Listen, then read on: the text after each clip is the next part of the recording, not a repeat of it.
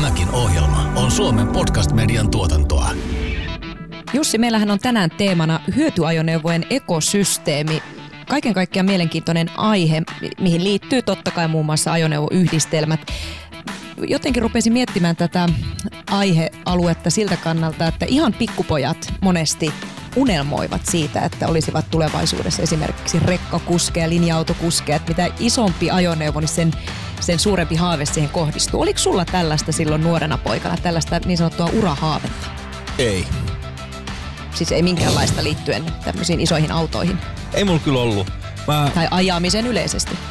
ehkä ajamiseen, ehkä nopeasti ajamiseen, mutta en mä, mä en ole ollut niitä, jotka haluaa olla isojen härveleiden ratissa. Paitsi lakasukone, sehän on perinteinen. Lakasukone? Niin, siis kaikki nuoret junuthan haluaa olla lakasukonekuskeja. Ei, kun rekkakuskeja. Okei. Okay. tai tarkoittaa siis ajoneuvoyhdistelmäkuskeja. Tarkoittaa, toimittaja varmaan tarkoittaa nyt tätä. Tarkoittaa, koska siis Suomessahan kaks- 86 prosenttia tavarasta liikkuu maantiekuljetuksilla, ei suinkaan lakasukonekuljetuksilla. Sekin on totta, mutta sä muistat varmaan Matti Eskon kappaleen Mä oon ajoneuvoyhdistelmä mies. Eiks niin? Mulla on, mulla on tonneja takana. tästä päästäänkin jakson sisältöön. Miltä näyttää tulevaisuuden autokauppa? Millaisia ovat tulevaisuuden teknologiat? Tämä on Autoalan keskusliiton tuottama Kuskin paikalla podcast, jonka juontajapari Joanna Kuvaja ja Jussi Heikelä kyyditsevät sinut suoraan autoalan kiinnostavimpien aiheiden äärelle. Tässä jaksossa vieraina autoalan liiketoiminnan professori Jouni Juntunen sekä Autoalan keskusliiton tekninen johtaja Jouko Sulperi. Keskustelun aiheina muun muassa hyötyajoneuvojen tulevaisuuden suuret visiot sekä Suomen kilpailukyky. Lähdetään!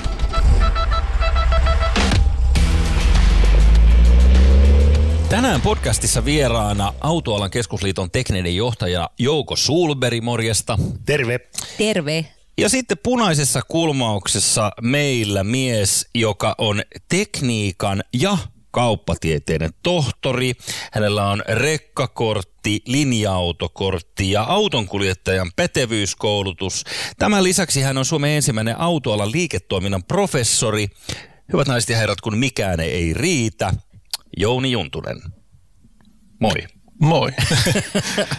Tervetuloa Jouni. Kyllä täytyy sanoa se, että tässä tapauksessa niin kyllä en tiedä, tittelien määrä on niin komea, että jos ei mies titteleillä koreile, niin millä sitten? Mm-hmm. No, hyvä kysymys. niin hyvä kysymys. Mutta se täytyy tähän alkuun myös sanoa, että hienoa on kuulla se, että eh, kun sä olet siis ihan myös rehti rekkamies, eikö niin? Pitää paikkansa, kyllä joo. Onko niin, että tämä on ollut myös sun lapsuuden unelma, koska äsken yritin Heikelältä kaivaa vastaavaa visioa ja hänellä ei ollut minkäänlaista kiinnostusta rekka-autoihin, niin onko tämä kuitenkin sulla ollut? No on. Tähän ehdottomasti on, koska mä oon kuljetusyrittäjä perheestä. Isä oli kuljetusyrittäjä, veli nykyään. Mä kasvoin kuorma-autojen, traktoreja ja muiden keskellä. Ja se oli mun suurin unelma pienenä, että mä joku päivä olisin rekkakuski. Ja niinhän mä armeijan jälkeen olin saanut ajettua rekkakortin ja linja-autokortin ja työkseni ajelin niitä jonkun aikaa kunnes sitten jatko opiskelua.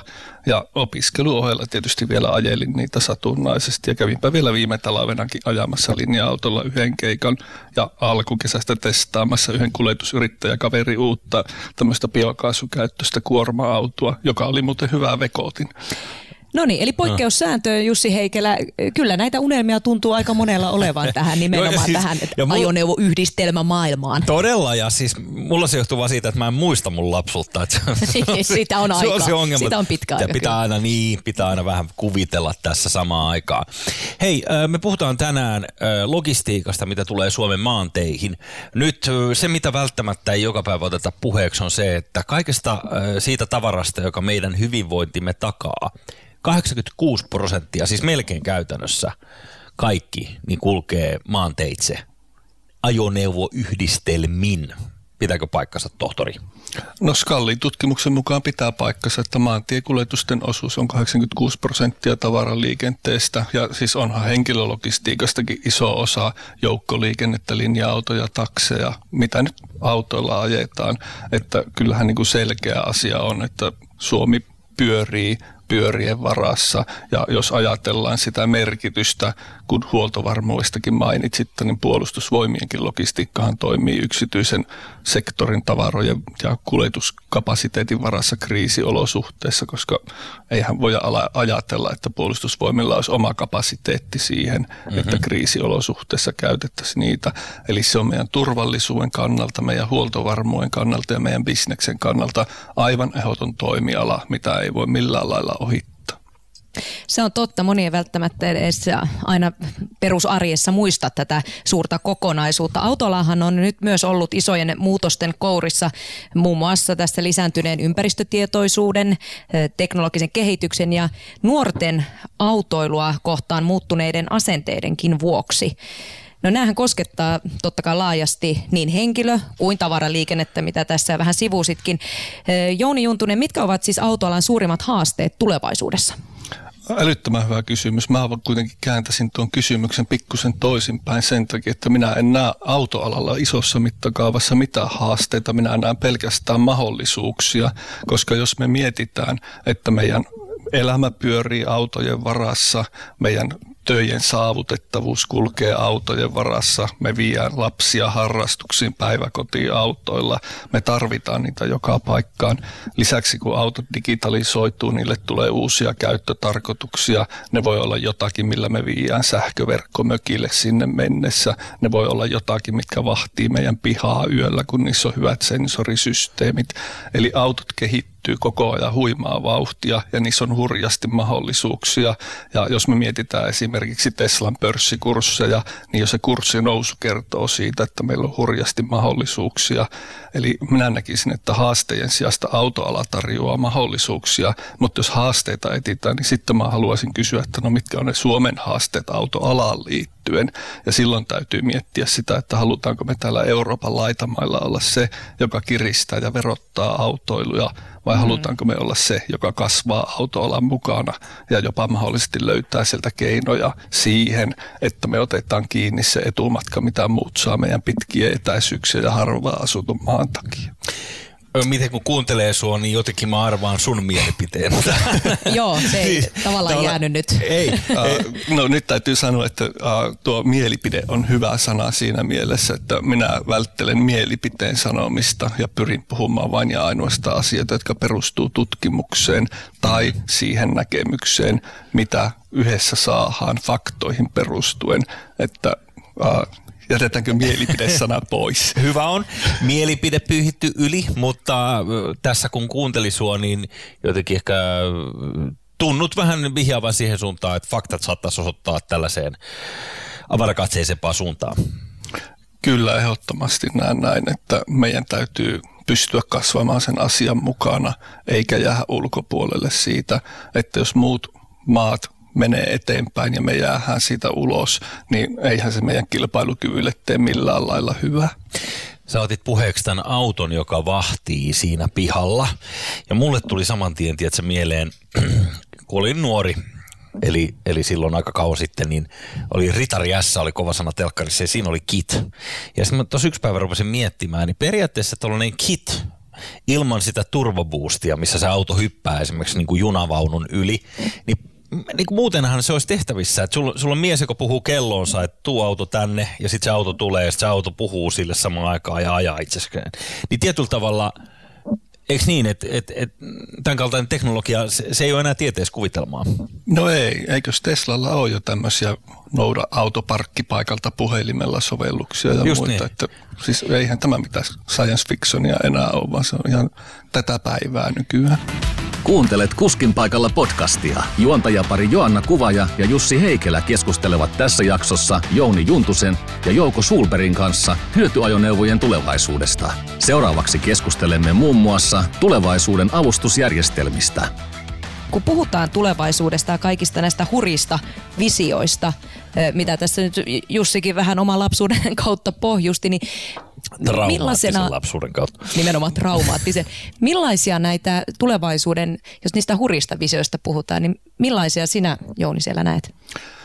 No jos me puhutaan hyötyajoneuvoista ja raskaista ajoneuvoista, niin silloin mä näkisin, että se koko maailma tulee muuttuu siinä näkökulmassa, että jos me puhutaan niistä perinteisistä rekkakuskeista, joille se ajoneuvo oli se työkalu, millä saatiin tehtyä jotakin, niin lähitulevaisuudessa jo ajoneuvoissa on niin paljon avustavia ja autonomisia ominaisuuksia, että tilanne kääntyy vähän päälaelle, että sinne tarvitaan vain se henkilö avustaan sitä autoa niiden työtehtävien tekemisessä.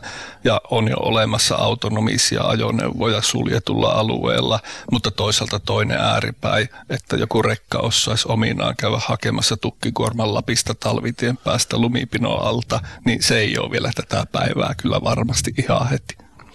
Niin, että se tarvii vähintään lastaukseen, tarvitaan. Mutta näet sä sellaisen vision kuitenkin, missä esimerkiksi sanotaan, että noita tukirekkoja tulee Lapista ää, ilman kuljettajaa yön pimeänä tunteina, sieltä tulee vain miehittämättömiä ajoneuvoja – pilvin pimein.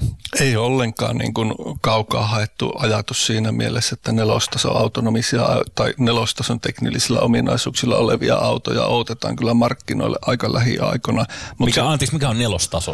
Tämmöinen kuljettaja avustava siinä mielessä, että pystyy toimimaan autonomisesti, mutta mikäli tulee jotakin haasteellisia, ongelmallisia paikkoja, niin pysähtyy ominaan turvalliseen paikkaan eikä jatka muuta kuin olosuhteissa, missä pystyy toimimaan. Ja näihin niin kuin saatetaan tarvia kuskeja sitten tietysti joko jonnekin valvomoon etäyhteydellä tai sitten sinne auton sisälle nukkumaan ja heräämään siinä tilanteessa, jos se auto tarvii apua. Tämä on Kuskin paikalla. Yksi asia, mitä muuttuvassa maailmassa yhä enemmän ja enemmän myös ajatellaan ja toki otetaan huomioon, on meidän ympäristö. Logistiikkakaan ei nykyään voi ohittaa näitä ympäristösuojelun vaatimuksia. Teknologia toki kehittyy kovaa vauhtia koko ajan, mutta millä polttoaineella sitten rekat kulkevat tulevaisuudessa? No useilla polttoaineilla lähitulevaisuudessa ainakin, että varmaan kaikkia eri vaihtoehtoja tarvitaan eri tarkoituksia, eri käyttöolosuhteisiin. Käykö koivuhalot myös polttoaineella tulevaisuudessa? No itse asiassa, kun minä kerran Oulun lähistöltä tu- tuun, niin siellä oli tämä edellisen pääministeri Sipilä häkäpönttöauto, millä hän ajeli ympäri Oulua, että käsittääkseni koivuhalotkin käy. Okei, okay. selvä. Mutta että, ajatuksena se, että sähköautoja on varmasti niin kuin kevyempiin kuljetuksiin, mutta sitten taas jos mietitään jotakin raskaita ajoneuvoyhdistelmiä, jotka kulkee pitkää matkaa ja nopeasti pysähtyy terminaalissa vaan yöaikana, niin sähkö ei millään lailla vielä ole vastaus siihen maailmaan.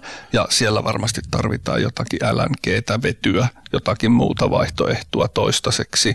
Ja sitä me ei vielä tietystikään tiedä, mikä se loppujen lopuksi tulee olemaan se energia tai käyttövoima, mikä sitten kasvaa kaikista parhaaksi pitkällä tähtäimellä, mutta tässä vaiheessa tarvitaan kaikkia kyllä. Kuuntelet Autoalan keskusliiton podcastia Kuskin paikalla. Yksi sellainen muutos, mikä... Äh, Yksi sellainen asia, mikä tähän muutokseen vaikuttaa tosi paljon, on sitten taas niin kuin ihmiset. Ja nyt jos puhutaan ajoneuvoyhdistelmistä, niin puhutaan pääosin miehistä.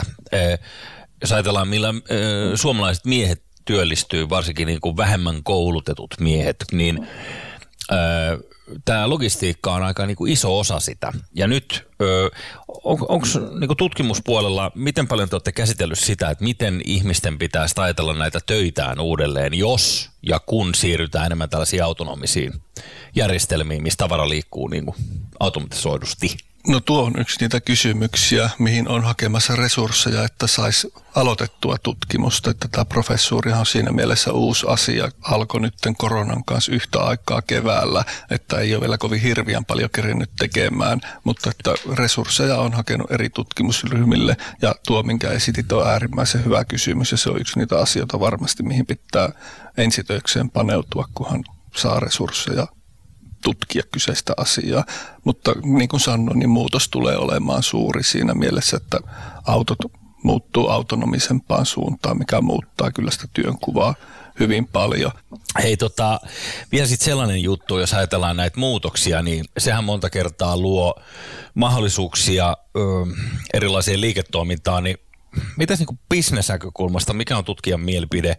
Anteeksi, Enpä kysy mielipidettä, kun kysyn faktoja. Mm. Loistavaa. Kysy faktoissa, Jussi, Hyvä, hei Jouni Juntunen, mitä faktoja on tarjolla siihen, että ähm, tämä muutos, äh, minkälaisia bisnesmahdollisuuksia luo suomalaisille? Kun bisnesmahdollisuudet otat esille, niin tämä kysymys on jälleen kerran älyttömän suuri ja nyt täytyy mennä pikkusen teoreettiseen keskusteluun siinä mielessä, että nyt digitalisaation ja autojen digitalisoitumisen myötähän on tilanne se, että byrokratiakustannukset muuttuu organisaatioissa ja transaktiokustannukset eli liiketoimintakustannukset muuttuu, mikä tarkoittaa, että tämmöisten toimitusketjujen ulkoistamisen tasapaino ei enää pysty olemaan välttämättä vakio, vaan se on myös muuttumassa. Ja kun me mietitään tämmöisiä perinteisiä autojen valmistajia, niin heillä on hirmu pitkiä alihankintaketjuja tuotannossa ja jälleenmyynnissä. Ja sitten kun mietitään jotakin uusia autonvalmistajia, kuluttajia, niin heillä onkin täysin erilainen toimintatapa siinä, että he pyrkii tekemään itse mahdollisimman paljon ja myy niitä ajoneuvoja internetissä mahdollisimman kevyellä organisaatiolla.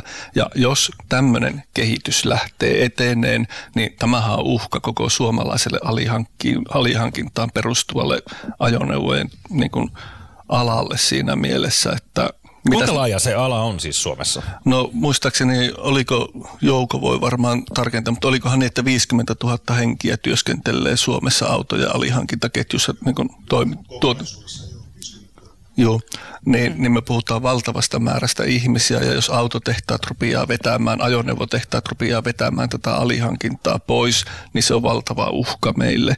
Mutta jälleen kerran mä kääntäisin tämän mahdollisuudeksi siinä mielessä, että meillä Suomessa on akkuteknologia, ja autojen valmistusta on ollut uudessa kaupungissa pitkä aikaa, niin minä peräänkuuluttaisin sitä, että me ruvettaisiin rakentamaan niin paljon suomalaisessa omistuksessa olevia toimitusketjuja kuin mahdollista, että meillä on se neuvotteluvoima siinä ketjussa ja me voitaisiin olla ne, jotka tekee niitä ulkoistuspäätöksiä tulevaisuudessa ja ostetaan ulkomailta mitä tarvitaan ja tehdään itse loput. Vähän niin kuin toi laivavarustamo-business Suomessa, niin jos mä oon ymmärtänyt oikein, tämä meriteollisuusklusteri, mistä aina puhutaan, niin siinä on se, että Suomessa kasataan tällainen miljardiristeilijä, niin, niin se ketju on, se ekosysteemi, mikä sen alla on, niin on ihan, ihan niin kuin järkyttävä iso Suomessa nimenomaan. Kyllä, kyllä. Ja samalla lailla niin kuin perinteiset autonvalmistajat, niin mistä ne osat ja muut tulee näihin autoihin, niin ne ekosysteemit on todella suuria siellä. Ja jos he päättää, että he rupeaa vähentää ulkoistamista ja lisää vertikaalista integraatiota ja tekee itse enempi, niin sehän tarkoittaa, että silloin näille alihankkijoille ei enää ole työmahdollisuuksia niin paljon. Tämä on Autoalan keskusliiton tuottama Kuskin paikalla podcast, jonka juontajaparina toimivat Joanna Kuvaja ja Jussi Heikelä. Vieraina Jouni Juntunen ja Jouko Sulperi. Jaksossa keskustelemme vielä muun muassa 4E-mallista. Lisää kaasua. Kuten tuossa esittelyssä Jouni mainittiin, niin saat Suomen ensimmäinen autoalan liiketoiminnan professori, jossa on ihan parilla ranskalaisella karvalla kysästä, niin mitä tämä pitää sisällään? Uh, autoalan liiketoiminnan professuurissa tietysti se keskeinen juttu on, että minä pystyn tekemään uutta tutkimusta autoalaan liittyen, jolla on mahdollisuus sitten rakentaa parempaa liiketoimintaa, opettaa ihmisiä autoalaan liittyen, eli tutkimuspohjaisesti vie autoalaa eteenpäin teoriaa ja käytäntöä hyödyntäen rinnakkain. Tässä vaiheessa keskustelua on hyvä ottaa ääneen myös meidän eh, tämän jakson toinen vieras, eli Autoalan keskusliiton tekninen johtaja Jouko Sulberi. Tervetuloa mukaan. Joo, kiitos, kiitos. Toistamiseen. Mm. Mennään nyt visioista suoraan käytäntöön. Sä oot kuunnellut tätä keskustelua mm. tässä, ollut läsnä jo tähänkin asti. Paljon on puhuttu faktoja. Kertoisitko nyt, että miten nämä Jounin mainitsemat asiat toteutetaan sitten, jos mennään käytännön tasolle? Joo, kiitos. Tämä on erittäin hyvää pohdintaa ja erittäin hyvää faktoja, mitä tuo Jouni toi esille. Ja mä ottaisin esille tuon Jounin mainitseman uhat ja mahdollisuudet, niin otan ihan samalla tavalla, että tota, autolla on mahdollisuuksia. Ja se, että me hyödynnettäisiin enemmän näiden yliopistojen tekemiä tieteellisiä tutkimuksia, otettaisiin niitä rohkeasti käyttöön – ja sitten meillä on erittäin hyvä tämä ammattikorkeakouluyhteisö, missä tehdään näitä ylempiä ammattikorkeakoulututkintoja, niin alettaisiin hyödyntää näitä soveltavia tutkintoja. Ja näiden tieteellisten tutkimusten ja, ja soveltavien tutkimusten yhdistäminen sillä tavalla, että ihan konkreettisesti lähdetään toteuttamaan niitä faktoja, mitä, mitä ollaan tutkittu ja, ja viedään ihan, ihan eteenpäin. Ei jäädä vaan siihen tulee makaamaan, vaan lähdetään tekemään niitä asioita. Joo, sähän nimenomaan huolto- ja korjaamotoiminnan ammattilainen jouko ja sen lisäksi jälkimarkkinointi kuuluu kanssa niin kuin käyntikortissa esiteltyihin asioihin. Mitä itse asiassa vastuulla on kaikkea? No itse asiassa täällä Autolan keskusliitossa tosiaan jälkimarkkinointi, sehän on laaja alue, eli se käsittää kaikki oston jälkeiset toiminnot, eli huolto varaosakauppaan ja, ja, ja tota, siihen liittyvät jälki, jälki, jälkipalvelut ja se on, se on niin kuin yksi osa-alue mulla, mutta mulla on aika iso osa-alue sitten tämä koulutus. Eli, eli, eli tota, vastaan, vastaan meillä liitossa niin koulutuksesta, eli näiden tutkintojen sisällöistä, mitkä lähtee ihan sieltä perustutkinnosta aina tänne yliopistoon asti, eli mitä voidaan sitä ammattikorkeakoulussakin sitten suorittaa niitä erilaisia asioita, niin niiden niiden tota, tämmöistä sujuvaa liikehdintää niin kuin perustutkinnosta ammattitutkintoja sieltä vaikka sitten näiden ammattikorkeakoulun kautta sitten niin, niin tuonne yliopistomaailmaan. Tämä on Autoalan keskusliiton Kuskin paikalla podcast. Sä sanoitkin Jouko tuossa jo käytännön esimerkkejä, mutta sitten mä oon käsittänyt, että on olemassa joku tällainen 4E-malli. Mikä se on?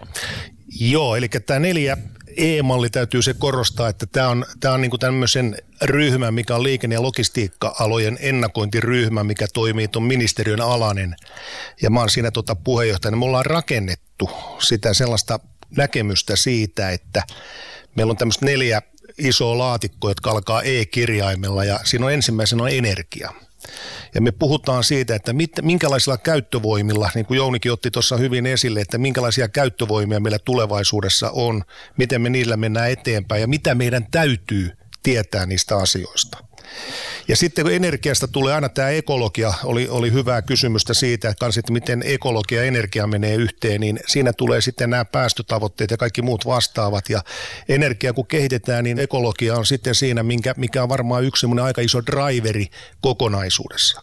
Ja kolmantena me hypätään sitten se, se, siihen eihän, mikä on sitten tämä ekonomia, eli talous. Eli kun nämä kaksi driveria pistetään, että meillä on ekologi, ekologia painaa, painaa tästä sivusta tota eteenpäin, että näitä pitää päästöjä saada alaspäin, niin sitten mietitään erilaisia energiakeinoja ja sillä tavalla saadaan sitten tätä taloutta niin kuin mietitty, että mitä se sitten kaiken kaikkiaan maksaa.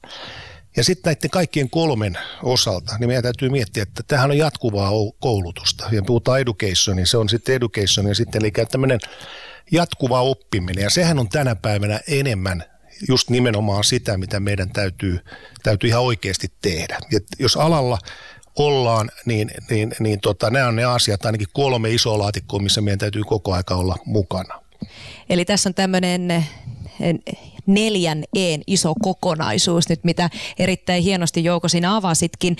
Tässä jotenkin ajatus jatkuu vääjäämättä sit vielä isompaa kokonaisuuteen ja lähdetään puhumaan ihan tämmöisestä kansainvälisestä kilpailukyvystä.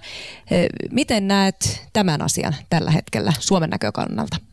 No mä näen, että me ollaan, me ollaan sellainen maa, missä tota kehitetään. Otin tuossa alussa tuon yliopistot, mitkä tekee erittäin hyvää tieteellistä tutkimusta. Meillä on, meillä on täällä tota, niin, nämä akku, akkujen kehittäminen, niin sehän on ihan huippua, mistä saadaan vientiä suoraan eteenpäin. Meillähän on autoteollisuutta, meillä on uuden kaupungin tehtaat täällä ja, ja tota, sitten ennen kaikkea toi yksi tärkeä asia on sitten, että me ollaan tämmöisiä ohjelmiston tuottajia. Me pystytään tuottaa erittäin paljon se alihankintatuotantoa, eli me pystytään tuottaa sitä osaamista, me pystytään tuottaa niitä tuotteita ulkomaille ihan, ihan kilpailullisesti. Okei, jos mietitään Suomeen maana, niin mitä sellaisia erikoisasioita meillä on täältä logistiikan suhteen, että kun Hanoiroksin rumpali – Razzle tuotiin ensimmäistä kertaa Suomeen ja matkattiin Nivalaan, Tuiskulaan tota keikalle, niin hän tuijotteli autoikkunasta, että metsää, metsää, metsää, järvi, metsää, metsää, metsä, järvi ja näin poispäin, niin mi- missä Suomi on niin poikkeuksellinen tämän logistiikan suhteen? No meillä on pitkät etäisyydet täältä niin kuin näihin erilaisiin keskuksiin ja se, se aiheuttaa sitten tietysti omia haasteita. Tuossa oli just Jouni, Jouni puhuu kanssa näistä hyötyöneuvoista sillä tavalla, että millä energiamuodoilla voidaan, voidaan tuota tavaraa liikuttaa, niin varmaan keskuksissa – tämmöisissä niin kuin isoissa kasvukeskuksissa voidaan sähköllä mennä, mutta sitten kun me lähdetään näistä isoista keskuksista seuraaviin kaupunkeihin tai sille, niin silloin me joudutaan miettimään ihan uusilla toiminnoilla, eli näillä biokaasuilla tai sitten niin esimerkiksi tulevaisuuden vetypolttokennosysteemeillä.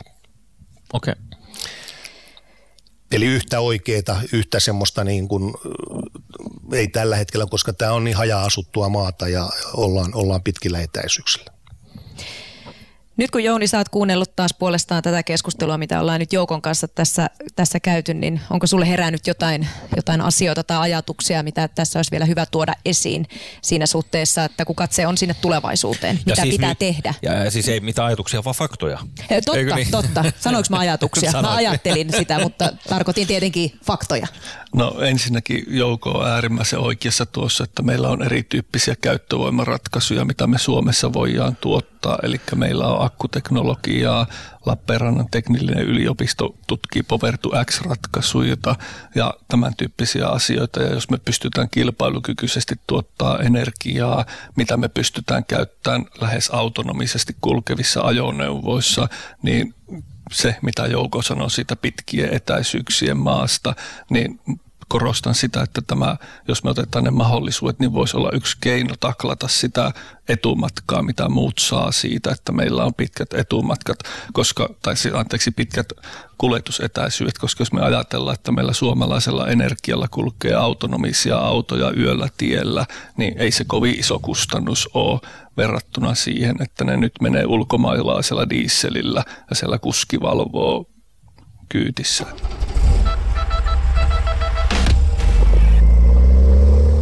Nyt ollaan puhuttu visioista, ollaan puhuttu ehkä siitä, miten ne visiot voitaisiin saada käytäntöön, mitä kaikkia mahdollisuuksia niissä on. Mutta sitten mites ihan ylin valtiovalta tai sanotaan lainsäädäntö, niin tuntuuko teistä, että, että lainsäätäjät on tässä ajan tasalla ja mukana tässä kehityksessä vai miten ajattelit Jouko? Joo, tota, sen, sen verran voisin sanoa, että tuota, tästä puuttuu se tekokyky. Eli nyt tietysti kun tulee ideoita, tulee ihan kehittämistoimenpiteitä, millä pitää, mitä pitäisi viedä eteenpäin, niin nyt pitäisi olla ketteriä ja tehdä niitä päätöksiä. Ja se, se tarkoittaa sitä, että siellä valtiovallan pitää olla mukana. Me ollaan paljon tuotu, Autolan keskusliitto ollaan tuotu erilaisia asioita esille, mutta tuntuu vaan, että siellä erilaisissa kabineteissa se vaan jää se asia pyörimään ja se ei, se ei etene se, että meillä on, meillä on ihan loistavia, loistavaa niin kuin tota kehitystä. Sanotaan, että uhat muuttuu mahdollisuuksiin. Me pystytään palvelumuotoilua kehittämään ihan mielettömät määrät, tuo, tuomaan ihan uusia toiminta-ajatuksia tälle meidän toimialalle. Me ei olla välttämättä enää ihan puhtaasti tällä meidän autoalalla. Puhuttiin, että meillä on autolla työskentelee se 50 000 tässä, mutta koko tieliikenneklusterissa meillä on 120 000 tekijää. Ja siihen kun me liitetään aika lähelle nyt tänä päivänä sähköala, koska sähkö, sähköstä puhutaan paljon, sähköautot tulee, tulee ladattavia hybrideitä ja niin poispäin. Ne kehittyy todella nopeasti tässä. Niin tämä avaa meille ihan uusia toimintamalleja, uusia ammattia, niin kuin sanoin, tämä akku, akkuasentajat esimerkiksi, mm. mutta sitten latausjärjestelmien asentajat, latausjärjestelmien mitottajat ja niin poispäin.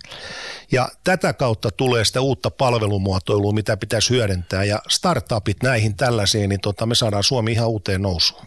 No kuten tässä sanoitkin, tiivistit siis sen, että päättäjiltä puuttuu se tietynlainen ketteryys just tällä hetkellä, niin mitä päätöksiä konkreettisesti nyt siis pitäisi tehdä? No ennen, ennen kaikkea niin tehtäisiin tuohon noista auto, autoveroasioista tehtäisiin, ei niitä pitkittäisi, se on ainakin ikuinen yksi puheenaihe. ikuinen mm. puheenaihe ja, ja, ja sitten varsinkin nyt on ollut tapetilla tuo työsuhde autojen verotus, millä saataisiin niin kun puhutaan täyssähköautoihin se, se verotus, verohelpotus, mutta tämä olisi pitänyt ulottaa ihan näille lataushybrideille ja hybridiajoneuvoille, koska se kanta kasvaa nopeiten. Ja koska taas tuli esille se, että meillä on pitkät etäisyydet täältä, me ei kaikki etä ihan täällä pääkaupunkiseudulla, vaan meillä on aina sitä mökkimatkaa, saattaa olla vähän pitemmälle, niin se lataushybridihän on kaikkein järkevin vaihtoehto. Ja sillä saadaan kuitenkin nämä, nämä päästötavoitteet menemään siihen, mihin valtiovalta on ne asettanut. Onko, onko vielä lisättävää? Haluatko ottaa tähän jonkun kommentin vielä nytten? Tai heräskö semmoisia, että haluaisi jotain jatkaa tähän? Minusta Jouko on tuossa tosi oikeassa, että niitä päätöksiä pitää saada tehtyä. Ja se juttu, mikä tässä mun mielestä on, niin äh, poliitikoillahan on hienoja ideologioita ja ne on varmastikin kaikki hyviä. En minä siitä lähde sanomaan yhtään mitään. Haasteena on se, että mulla on vain faktoja, jotka on vähän tylsiä, mutta ajatuksena mulla on se, että kuitenkin nämä verokysymykset, mistä puhutaan, niin ne pitäisi rakentaa faktojen ympärille, koska jos niitä ei ole rakennettu faktojen ympärille, ne ei ole uskottavia ja ne ei ohjaa ihmisten toimintaa, jos ne ei ole uskottavia ne päätökset, että ne on kestäviä ja pysyviä. Nimenomaan, että päätöksiä nyt tarvitaan, mutta, mutta tavoitteet on myös asetettu aika korkealle, jos puhutaan siitä, että, että Suomi pyrkii olemaan hiilineutraali vuoteen 2035 mennessä, niin osalla merkitystä on totta kai liikenteelläkin, jos puhutaan ihan tieliikenteestä, mutta miten paljon uskotte tämän toteutumiseen tässä vaiheessa? No mä oon kuunnellut yhden varaosavalmistaja-esityksen vähän aikaa sitten ja vielä kymmenessä vuodessa tästä eteenpäin fossiilisia polttoaineita käyttävät ajoneuvot ei oikeastaan lähtisi edes vähenemään, mikäli me ei tehdä päätöksiä ja pistetä niitä toimeen, mikä tarkoittaa sitä, että se päätöksenteon tärkeys on aivan ehdoton, jos me halutaan niihin tavoitteisiin, mitä me on päätetty, mihin me halutaan. Ja ne tavoitteet ei minusta ole yhtään liian tiukkoja, jos me vaan hyväksytään se, että aikajänne voi olla jotakin muuta kuin mitä me oletettiin ja että me tehdään päätöksiä, mitkä johtaa niihin asioihin ja pistetään niitä toimeen. Esimerkiksi ruvetaan rakentamaan Suomessa tämmöisiä edullisempia sähkökäyttöisiä ajoneuvoja, joita voidaan mm. sitten myyä edullisemmin, jolloin ihmisillä on niihin rahaa ja sitä kautta me saadaan ajoneuvojen niin kuin vaihtuvuus kasvamaan kotimaisilla tuotteilla. Niin, että autokantakin uusiutuisi sitten vihdoin tässä kohtaa. Ja siihen halusinkin just sanoa, että tota, koska puhutaan meidän autokannasta, niin se on yli 12 vuotta vanha se keski-ikä. Ja, ja, ja tota, jotta tähän päästään, että saadaan turvallisia ajoneuvoja, saadaan vähäpäästöisiä ajoneuvoja, niin päätöksiä pitää tehdä. Halleluja. Hyvältä kuulostaa. Äh, Ennen kuin lopetetaan, haluaisin vielä kysyä AKL-summitista. Se on tähän mennessä ollut, ollut kokoava voima tällä alalla ja, ja se on järjestetty isoin esillepanoin. Kuitenkin tänä vuonna sattuneesta syystä ollaan virtuaalisesti ja me ollaan Joannan kanssa siellä mukana häärimässä. Osaatko yhtään ö, sanoa näin niin kuin AKL-miehenä, että mitäs tänä vuonna AKL-summitissa – No kyllä AKL Summitissa niin tota, tullaan räjäyttämään potti sillä tavalla, että uusia kansainvälisiä tuttavuuksia saadaan, saadaan tällä e-sammitilla toteutettua, eli tulee ihan huippu, huippupuhujia, tullaan tekemään uusilla teknologioilla tätä, ihan mennään tähän digitaali, digiloikalla eteenpäin, että ei aina tarvitse fyysisesti kokoontua, ja mä uskon, että tämä antaa uusia mahdollisuuksia. Taas puhutaan, että meillä on ollut uhkia, niin meillä on taas mahdollisuuksia ja me ollaan lähdetty nyt näillä mahdollisuuksia toteuttaa ja mä voin sanoa, että me räjäytetään kyllä pankki tällä toiminnalla. Kuulosti niin hyvältä, että tähän on oikeastaan tähän on parempi lopettaa. Tykkää, kun asiat räjähtelee. Kyllä, tämä räjähtää ihan justiinsa. Kiitoksia kovasti molemmille tästä erittäin tärkeää keskustelua. Joo, kiitos. kiitos. Tämän ohjelman tuotti Suomen podcast media ja Autoalan keskusliitto. Seuraavassa jaksossa vieraana Autoalan keskusliiton toimitusjohtaja Pekka Rissa.